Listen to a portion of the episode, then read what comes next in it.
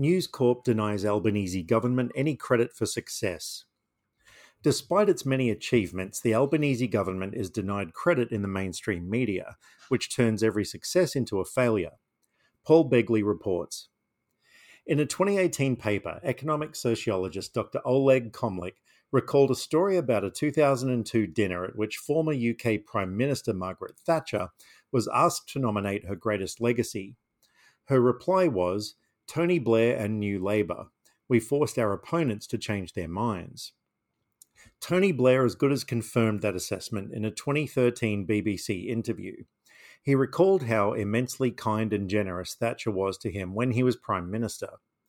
To that recollection, he added Certain reforms she made, for example in trade union law, we kept the basic legal framework. We didn't renationalise many of state industries that she privatised. I always thought my job was to build on some of the things that she had done rather than reverse them. Many of the things she said had a certain creditability. Whenever I wanted to ask her for advice, she would always give it, in a genuine spirited way. When reflecting on Blair's signature leadership of the illegal coalition of the willing on the false premise of Saddam Hussein's weapons of mass destruction in Iraq, it's worth being mindful that it was a rare example of Rupert Murdoch's media empire in Britain giving support to a Labour government via his mass circulation papers The Sun and News of the World. What that meant was discrediting anyone who raised doubts about the false premise on which the Iraq War was initiated. That was a big job, with 121 Labour MPs breaking ranks in February 2003 on Blair's hasty commitment to move ahead with the invasion of Iraq rather than further inspection. The Guardian reported that the war motion passed the House of Commons with Tory support, though key Blair advisor Alastair Campbell made clear that Murdoch was pushing the Prime Minister on the danger of delay, a US Republican position. Campbell wrote in his diary that on the 11th of March 2003, Murdoch phoned Blair on the matter, a call that Blair told him he regarded as crude and not very clever. Perhaps so, but it was effective. Blair was persuaded not to wait for the results of the weapons inspectors, but to push ahead with former US President George Bush, former Australian PM John Howard, and others in the coalition on preparations for an immediate invasion of Iraq, setting aside the objections of intelligence officers and a great many of his Labour Party colleagues. Like Blair, since winning government in May 2022, the Albanese government has surprised many of its supporters by adopting many of the signature policy positions of the Morrison government. They include the adoption of Morrison's uncosted AUKUS national security policy, on which Prime Minister Albanese put an eye watering price tag of $368 billion, promising not to repeal the $20.4 billion Stage 3 tax cuts for wealthy Australians, granting fossil fuel mining approvals, adopting a knee jerk black and white pro Israeli position on the Israeli Gaza war, which quickly developed shades of grey, and persisting with the trials of whistleblowers David McBride and Richard Boyle, whose bravery revealed criminal corruption in the Australian Defence Force and the Australian Tax Office, respectively. To those could be added Albanese's promise not to fire senior public servants and heads of agencies, despite a number of them having displayed a distinct Liberal Party lean, in contrast with their duty to act as impartial administrators. Senior figures such as Kathryn Campbell, Mike Pezzullo, Greg Moriarty, Stephanie Foster, Reece Kershaw, and Ita Buttrose come to mind. It's as though the party that won the 2022 election under the leadership of Anthony Albanese, using a small target strategy, has decided to persist with the strategy in government by doing nothing that would incur the wrath of its opponents in the parliament, the public service, or the dominant Murdoch media. That being said, the Albanese government has not been a do nothing government.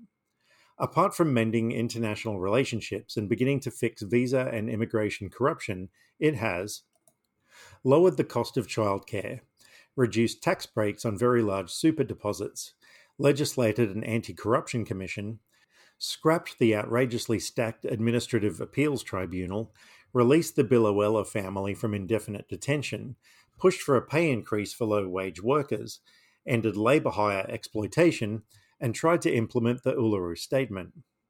A level of risk attended all these initiatives, and they were all the subject of attack from the opposition and News Corp at some level. Yet, on the very big communication issue that ensures getting credit where credit is due for its positive work, Albanese has shown no appetite for reforming rules that would assist in imposing limits on media ownership as a way to facilitate a reasonable degree of media diversity. It's not for lack of knowledge about the problem, and nor does the idea lack support. Led by Malcolm Turnbull, Kevin Rudd, and Sharon Burrow, more than half a million Australians signed a petition calling on the government to initiate a royal commission on the Murdoch media's venomous influence on public affairs in this country. They were joined by a similar motion moved by MP Zoe Daniel in the House of Representatives and a bill drafted by Senator Sarah Hanson Young in the upper house. To date, the Albanese government has ensured that those calls land on deaf ears. I am aware of government resistance to listening, having written a respectful formal letter on media diversity to Communications Minister Michelle Rowland in June 2022. Well over a year later, no response to the letter or to reminders about it being unanswered has been received. That said, it's clear that deaf ears on the Murdoch question go beyond Rowland, despite her being the nominally responsible minister. Rowland did not attend a meeting three months after Labor won office in August 2022, at which Deputy PM Richard Marles, Foreign Minister Penny Wong, and Albanese met with Lachlan Murdoch and senior News Corp executives.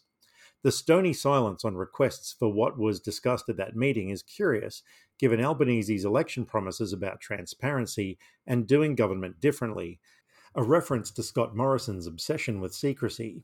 The hoops that former Senator Rex Patrick had to jump through in order to get access to Albanese's diary suggests the Labor MP might share an unfortunate trait with his predecessor. Avoiding the trouble that taking on Murdoch would cause could be taken as a Labor strategy designed to win a second term in government. However, it's only a strategy that makes sense if it isn't strikingly apparent that News Corp works tirelessly to either not report Albanese's achievements or to turn them into negative stories. At the same time, News Corp outlets work relentlessly to promote opposition leader Peter Dutton as a heroic speaker of truths that woke mouths are not game to utter. And as the dominant media voice in Australia, sharing 86% of outlets with one other like minded owner, News Corp manages to set the default that other legacy media players increasingly follow, including the Australian Broadcasting Corporation's once robust news service. The most recent example of the strategy has been to surrender to Dutton's Liberal Party hysteria on refugee detention policy, following the High Court decision that indefinite detention of refugees is illegal. Dutton falsely characterised the release of refugees as a Labor Party initiative, knowing full well that the government does not control decisions made by the High Court. He has also successfully whipped up a frenzy in the media about the release of 81 refugees who had been detained with criminal convictions but had served their time. Using language reminiscent of his mentor, Donald Trump, Dutton has repeated the calls he has made in the past about refugees being rapists, murderers, and pedophiles. His insistence that they be detained indefinitely ignores the fact that Australia has a parole system for prisoners who have served their time and are released into the community despite their criminal history. Displaying his faux tough guy credentials, Dutton demanded special draconian conditions must apply to the release of the 81 refugees based on his populist rhetoric, to which the Albanese government acquiesced with fast track legislation, thus giving Dutton's alarmism a credibility it does not deserve. The government now has possession of the Nixon report on Australia's visa system, which, according to the Mandarin, reveals gaps and weaknesses in the immigration system have allowed organised crime and unsavoury characters to thrive. The damning report found criminal syndicates have exploited the Australian visa system to facilitate human trafficking, modern slavery, illegal sex work, illicit drug importation, and money laundering. These abuses of the system occurred during Dutton's administration as Home Affairs Minister, yet, in acquiescing to his demands, the Albanese government leaves room for the media to find its own government at fault for decisions that point squarely to Dutton's personal incompetence and duplicity. An explanation for that acquiescence could simply be that the Albanese government doesn't want to wear blame for any bad behaviour for which a released detainee ends up being accused the mainstream media will predictably turn any incident into a horror story that points to Labor as soft on crime. Under News Corp's influence, it will also confirm the standard Trumpy narrative that brown or black skinned refugees can be dismissed as immigrants from destinations that can simply be dismissed as shithole countries. From that step, communicated to an insular population, refugees can be demonised once again as abusers of Australia's legal and medical systems, followed by populist rhetoric that Australians are generous people but must be forever on guard to avoid being treated as a soft touch.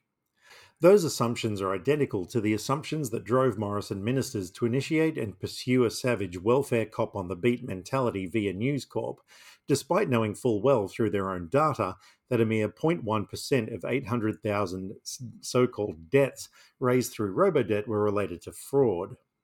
Neither Morrison nor Dutton has displayed any inclination to show remorse or even acknowledgement of the Robodebt Royal Commission findings. When the matter is raised in the Parliament, they have been more likely to display trademark smirks or amusement at revelations that would normally be regarded as career ending for public figures responsible for them. It's as though they know something the government doesn't know.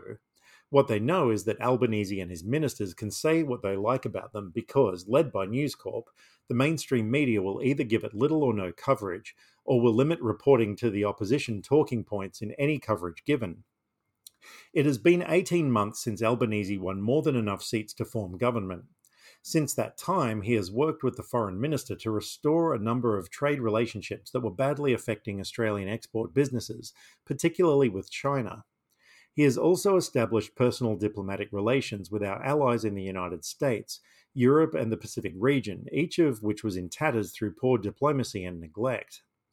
He has given almost no credit in the Australian media for those successes, which are instead buried in serial reports of him being out of the country when there were fires in the northern states, as though those reports are a reminder that he is no better than his predecessor, who went on a secret Hawaiian holiday during the 2019 to 20 fires. In the present international political climate, which is infected with a post truth contagion emanating from Trump and Murdoch's Fox News in the US, Trumpy public figures in Australia know they will get media coverage by uttering any ridiculous thing at all about themselves or their opponents, and populist politicians routinely do that as a way to circulate mistruths, half truths, and outright lies that are intentionally designed to pollute the public space.